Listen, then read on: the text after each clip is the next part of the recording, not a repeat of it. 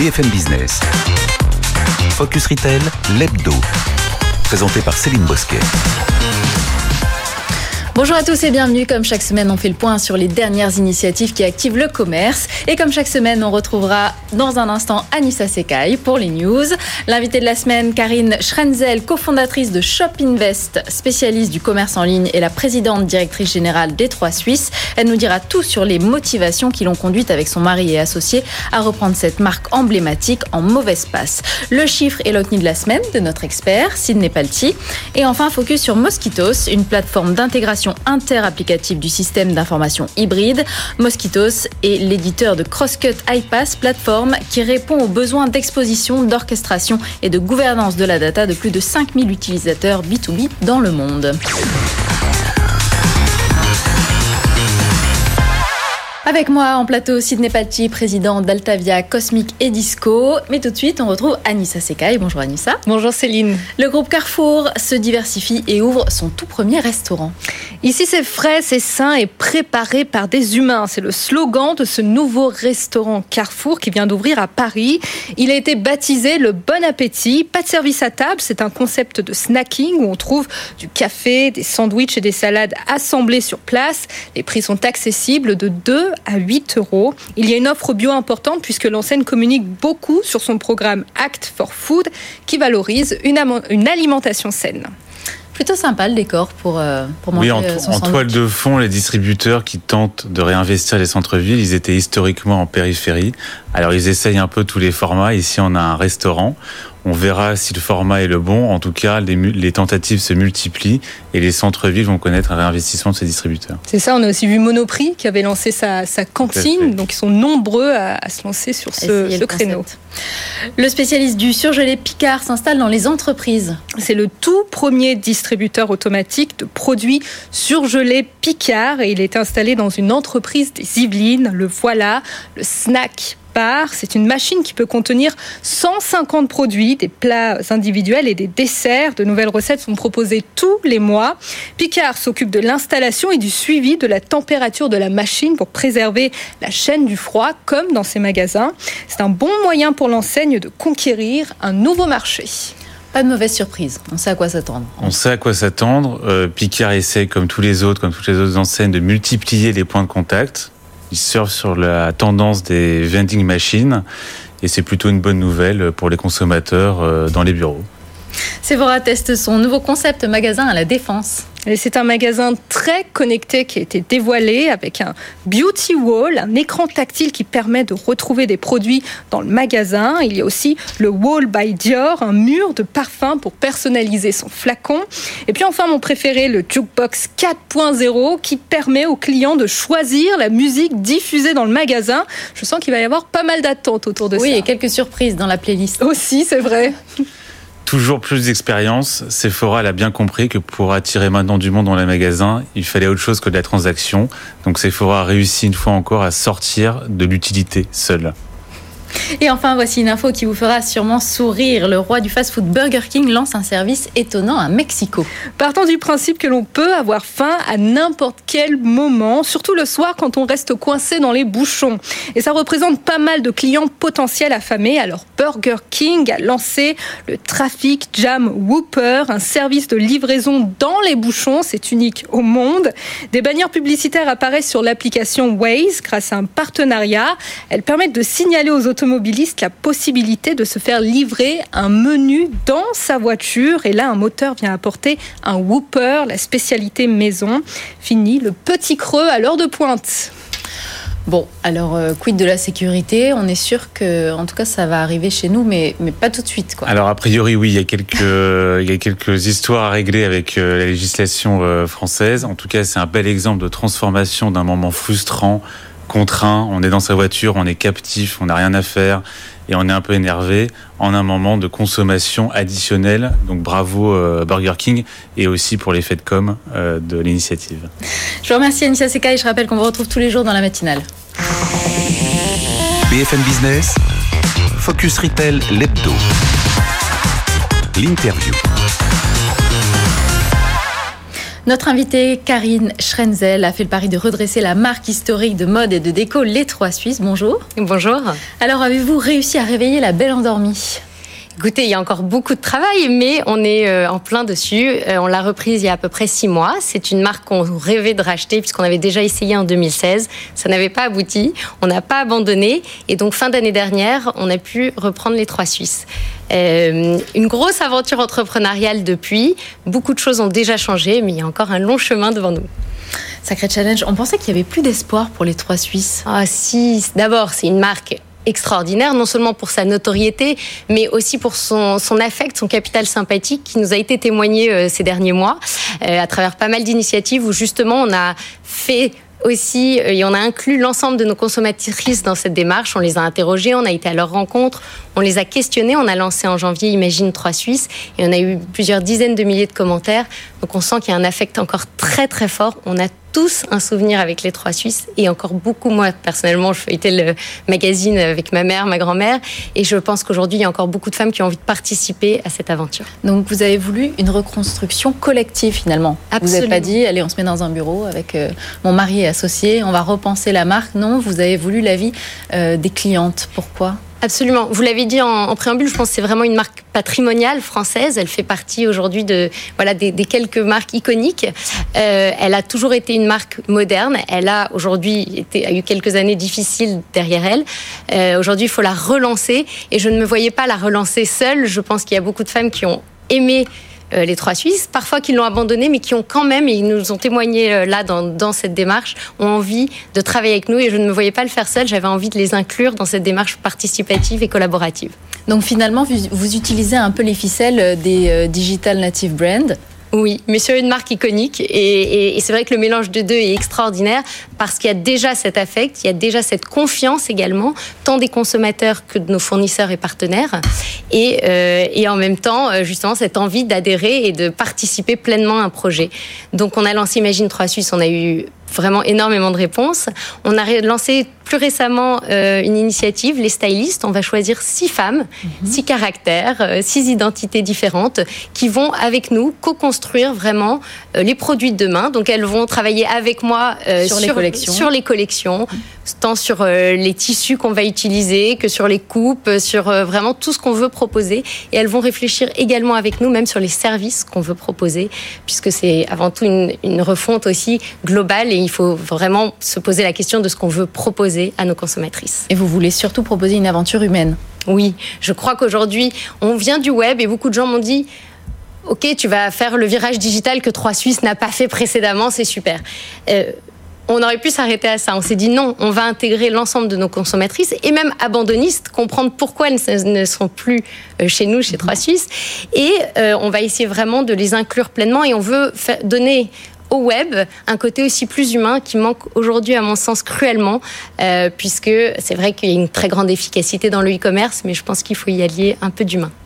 Alors vous l'avez dit, la bonne nouvelle c'est le portefeuille client. Oui. Il y a à peu près 2 millions de clientes actives Oui. Absolument, il y a à peu près 2 millions de clientes actives. On souhaite le doubler d'ici un an. Et on a au total euh, 12 millions de, de, voilà, de clientes euh, passées ou de, historiques. Donc, euh, il y a un portefeuille très important. Mm -hmm. et surtout, c'est leur engagement, je pense, qui est encore plus important euh, pour reconstruire avec nous cette marque. Quels moyens utilisez-vous pour refédérer cette, commune cette communauté, on va dire? Je pense d'abord il y a une histoire. On est des entrepreneurs, on a repris la marque, on avait envie de créer une alternative, aussi une alternative française, une alternative euh, plus humaine à l'efficacité froide aujourd'hui qu'on peut connaître chez Amazon ou d'autres très grands e-commerçants, mm -hmm. qui sont pour autant bien sûr un modèle à certains égards. Et, euh, et je pense que euh, aujourd'hui, on a réussi à justement les faire adhérer à notre projet, euh, tant via bien sûr le web et, et, tout ce que vous disiez de digital native, mais également avec le catalogue, puisque là aussi à la reprise, on m'a dit ah bah, le papier, ça y est, c'est fini, on fait que du web maintenant, -hmm. full web. Absolument pas. Au contraire, je pense que le catalogue est un vecteur d'émotion très important et qu'on n'a pas forcément, on, on fait pas le même shopping, on, on, fait du shopping entre copines, entre générations, mère-fille, et c'est, on veut absolument le conserver. L'omnicanalité, ça passe aussi du digital to print. Voilà, exactement. Euh, je pense qu'il y a du. Euh, on parle beaucoup d'omnicanal euh, web et magasin. Il y a aussi le web et print. Et il y a plein de possibilités. Et c'est ce qu'on veut exploiter. C'est aussi des moments partagés en famille avec les copines pour feuilleter le catalogue, etc. Le e-commerce, c'est votre domaine puisque vous avez cofondé le groupe Shopinvest avec votre mari et associé. où en êtes-vous de ce côté-là? Écoutez, on a donc euh, avec Trois Suisses maintenant, ça fait 11 sites au total, euh, 10 sites plus spécialistes sur la lingerie, sur les bijoux et montres, euh, sur la déco. Euh, et donc bien sûr, notre savoir-faire, c'est aussi des synergies de compétences, que ce soit le, le, cœur du système IT qui est partagé entre les différents sites, que ce soit les compétences e-marketing. Donc c'est aussi vraiment notre notre modèle et, toujours justement pouvoir améliorer et évoluer le service qu'on propose à nos consommateurs. Vous avez pu euh, travailler euh, sur Shop Invest ou les trois Suisses vous a pris énormément de temps et vous avez laissé tout ça un peu de côté Non, d'abord heureusement j'ai une super équipe. On a une super équipe euh, qui travaille au quotidien d'arrache-pied sur l'ensemble des sites. Mais bien sûr, c'est vrai que ces derniers mois ont été très intenses avec la, le relancement de Trois Suisses. Qu'est-ce qui vous a donné l'idée de relancer les Trois Suisses? Est-ce que c'est la reprise de la Redoute par Nathalie Bala et Eric Courteil qui vous a inspiré? Alors, euh, je pense qu'il y a des histoires euh, effectivement de reprises françaises qui sont intéressantes. Et je pense qu'aujourd'hui il y a euh, voilà des marques comme ça qui qu'on peut pas laisser mourir entre guillemets et, et qui sont euh, trop fortes et extraordinaires. Et donc on, on avait cette envie. Euh, il y a des success stories. On veut faire quelque chose d'un petit peu différent parce qu'on veut vraiment euh, au contraire être aussi prescripteur c'est-à-dire ne pas avoir l'offre la plus large parce que l'offre la plus large et tout ce qui est marketplace même si c'est très à la mode. ouais. D'autres le font très bien. Euh, au contraire, on veut vraiment proposer euh, des produits qui seront euh, voilà dessinés avec d'autres femmes et chacune pourra se laisser inspirer par justement ces femmes-là aussi. Alors moi, j'ai posé une question, intéressée de, de communicants. Vous avez oui. dit tout à l'heure que vous avez sondé les Françaises. Oui. Qu'est-ce que vous avez retenu des tendances? Qu'est-ce qu'elles cherchent aujourd'hui, les consommatrices françaises?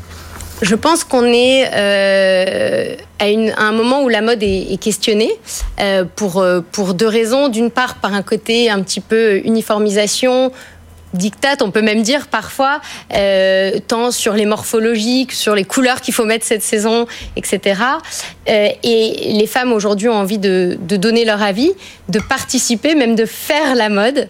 Euh, donc ça, c'est un premier pan. Et le deuxième, c'est aussi bien sûr questionner pour le côté éthique. On sait qu'aujourd'hui, c'est la deuxième industrie la plus polluante au monde. Et je pense qu'il y a quand même aussi un réveil face à ça. Euh, donc c'est deux apports très intéressants. Euh, et puis, euh, elles nous ont surtout témoigné leur envie, justement, vous en parliez, de, faire revivre cette marque. Et aujourd'hui, du coup, cette démarche collaborative qui était au départ, très franchement, une simple intuition d'entrepreneur, de, euh, est devenue vraiment notre colonne vertébrale. Et dans le relancement de Trois Suisses, ce sera vraiment une démarche 100% collaborative. Comment on fait pour survivre face à des grands groupes comme, enfin, comme des géants du web, comme Amazon je pense que l'offre est très différente. Euh, on permet, Amazon va recibler une maman parce qu'elle sait que vous avez un enfant de un an et elle va vous proposer les couches. C'est du besoin et c'est excellent euh, à ce niveau-là. Il y a, il, voilà, c'est pas ce qu'on cherche à, à concurrencer. Je pense en revanche, il peut y avoir une alternative web aujourd'hui qui pourrait être ce qu'on connaissait avant quand on allait juste flâner dans un magasin, regarder, et non pas euh, uniquement à côté, je vous pousse d'après la data la même chemise que vous avez déjà appréciée la fois d'avant euh, par, par l'IA, mais par l'intelligence artificielle, mais, euh, mais plutôt au contraire d'ouvrir et de laisser une liberté euh, à sa consommatrice également. Et au niveau de la data alors, vous faites que ça finalement, vous êtes dans l'e-commerce, vous connaissez bien le, le sujet. Oui. Euh, pour les trois Suisses, vous avez déjà tout un réseau de clients et de et de données, oui. vous allez les réutiliser Bien sûr, alors la data est, est, est, au cœur de toute entreprise, que ce soit retail ou autre. Euh, mais euh, aujourd'hui, on peut l'utiliser plus pour apporter du service. Je pense que ça a été très utilisé, et ça l'est encore, pour faire de la personnalisation, mmh pour proposer des produits qui ressemblent à ceux que vous avez déjà achetés ou qui sont complémentaires. Euh, je pense qu'aujourd'hui, c'est ce que vous voulez aussi. C'est ce qu'on fait, mais je pense qu'aujourd'hui c'est plus euh, source d'innovation, c'est au contraire euh, finalement une source euh, presque de standardisation, de repousser exactement ce que vous avez déjà consommé. Or, je pense que la femme peut être multiple, elle peut avoir envie un jour d'une robe fleurie et le lendemain d'un tailleur noir. Euh, et je pense qu'aujourd'hui la data peut être au service plutôt de, des offres euh, servicielles qu'on veut proposer à nos consommateurs. Typiquement, de se dire, euh, on sait que dans une certaine région en France, euh, il peut y avoir un problème de livraison, et là, de le prédire et de se dire, ben, il faut peut-être pas, il faut prendre trois jours d'avance pour une livraison de catalogue parce qu'à ce moment-là, ce sera pas bien, ou de se dire justement, elle a une appétence catalogue print plus fort versus le web. Tout ça, c'est utile. En revanche, je pense qu'aujourd'hui, il faut aussi laisser une certaine liberté aux consommateurs. C'est important. Et alors, ce qui est compliqué à chaque fois avec l'e-commerce, c'est quand même la livraison. Oui. Euh, Qu'est-ce que vous allez proposer à ce niveau-là? Ah, il y a des innovations dans tous les sens, on le voit euh, partout. Euh, Aujourd'hui, donc on propose une livraison, j'ai envie de dire classique, avec des livraisons déjà chronopost en 24 heures, etc. Euh, mais il y a plein d'idées. Je peux pas encore tout vous dévoiler, mais pour euh, le- le- la refonte qui va euh, euh, arriver en septembre, aussi de nouveaux services en termes de livraison. Alors, les prochaines échéances? Alors justement, donc là, on, on choisit tout prochainement nos six stylistes qui vont vraiment venir avec nous dessiner les collections de demain.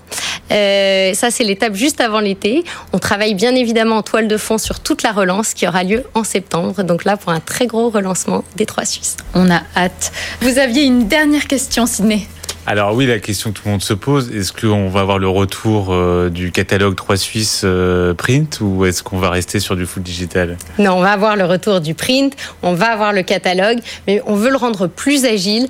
Euh, avec des, des cycles de vie aussi plus rapides et euh, aussi bien sûr pourquoi pas euh, l'allier puisque quand euh, à l'époque il y avait du print on pouvait pas le digitaliser et pouvoir le consulter aussi sur le web donc voilà il y aura plein de choses dans le catalogue en lui-même qui pourront euh, apporter de la nouveauté mais on garde ce catalogue Je vous remercie, Karine Schrenzel. Je rappelle que vous Merci à êtes. PDG des Trois Suisses. merci beaucoup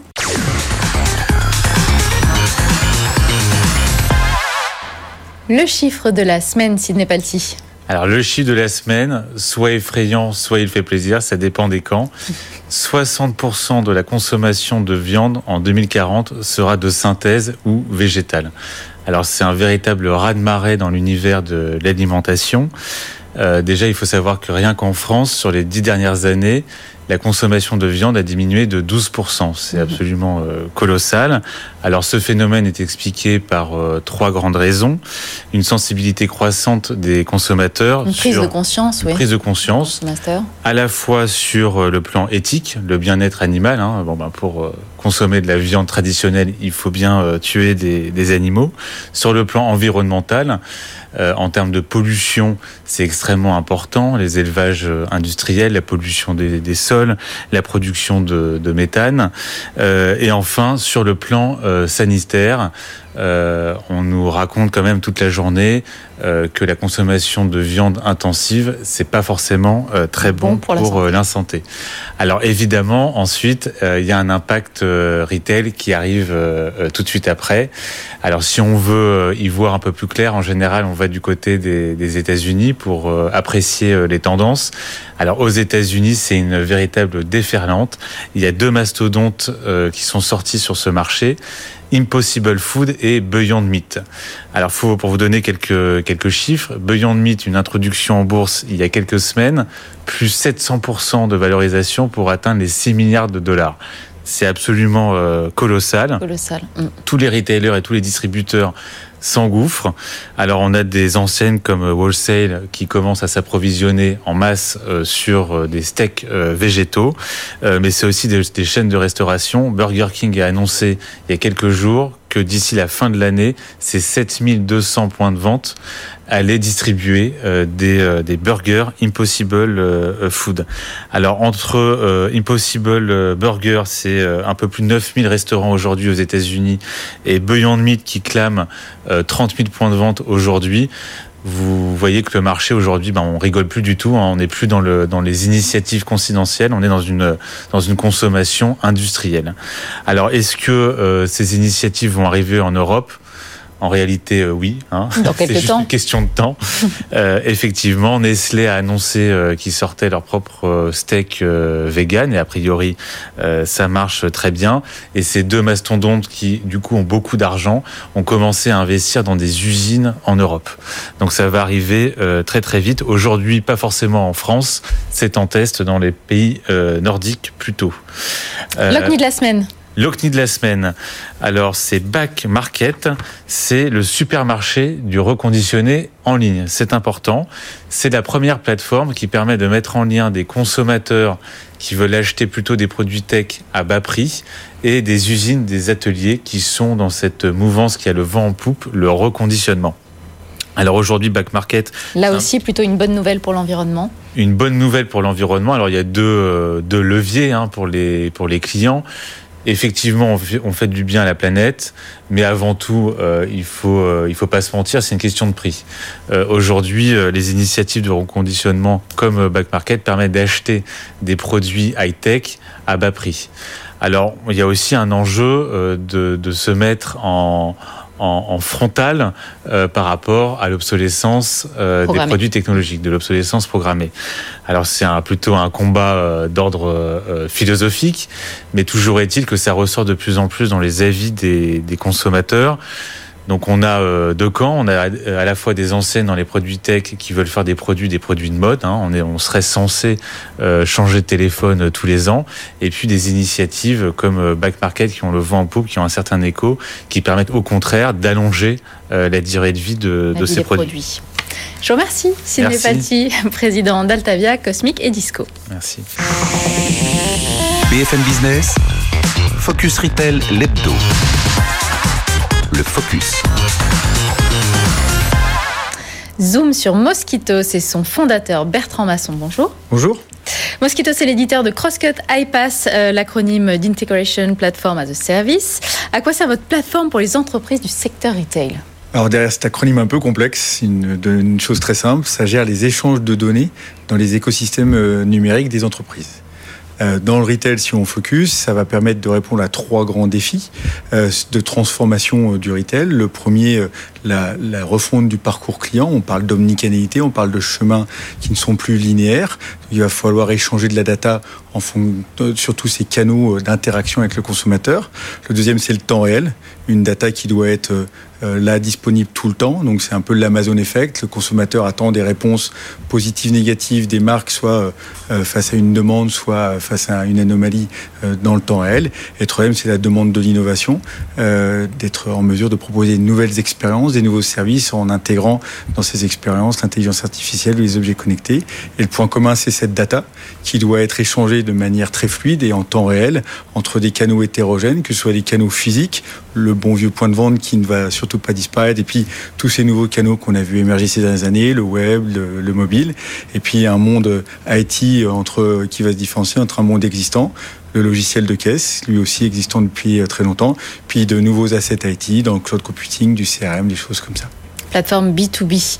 Euh, pouvez-vous nous présenter quelques cas d'usage concrets? On peut euh, je peux vous parler de deux grands cas d'usage. Euh, par exemple, l'hyperpersonnalisation euh, de l'expérience de la consommatrice. On travaille avec un grand industriel de la cosmétique en France qui propose aujourd'hui une expérience en point de vente hyper personnalisée qui va consister à finaliser, le, par exemple, le fond de teint en point de vente à l'exact besoin de la consommatrice.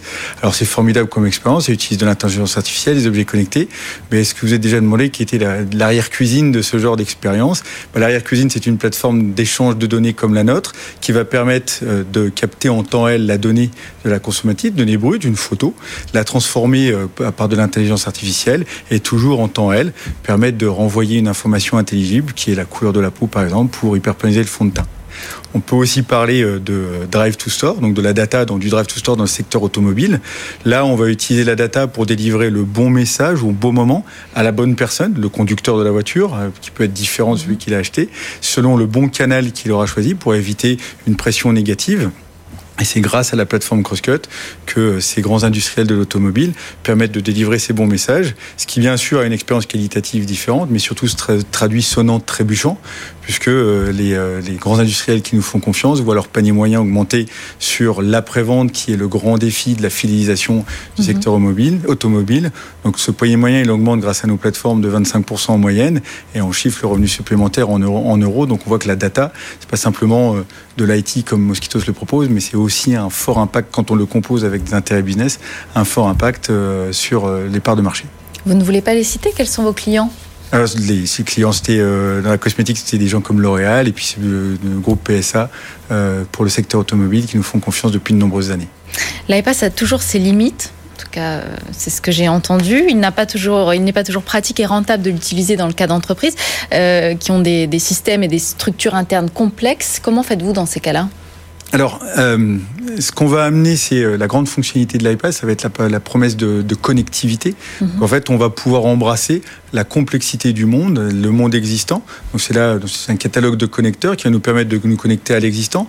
Euh, dans le secteur, un, un, troisième secteur, un cas d'usage identique un peu celui que j'ai cité dans le secteur automobile, la pharmacie, mhm. la distribution pharmaceutique. On a aujourd'hui tous les connecteurs des logiciels que vous utilisez quand vous allez en officine.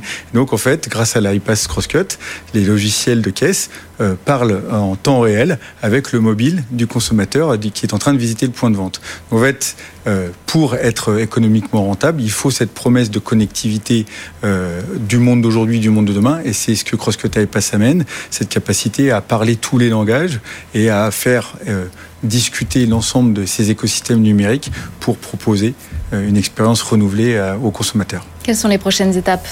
Les prochaines étapes, c'est euh, continuer notre croissance. On a fait une levée euh, de fonds l'année dernière de 2 millions et demi, qui nous a permis d'ouvrir un bureau à Singapour, euh, qui rencontre un, très beau, très beau succès. continuer notre croissance exponentielle et continuer l'ouverture à l'international pour poursuivre la belle aventure Mosquitos. Je vous remercie Bertrand Masson, fondateur de Mosquitos. Merci Sidney Palti, président d'Altavia. Cosmic et Disco. Merci à vous de nous avoir suivis. On se retrouve la semaine prochaine. BFM Business. Focus Retail, l'hebdo.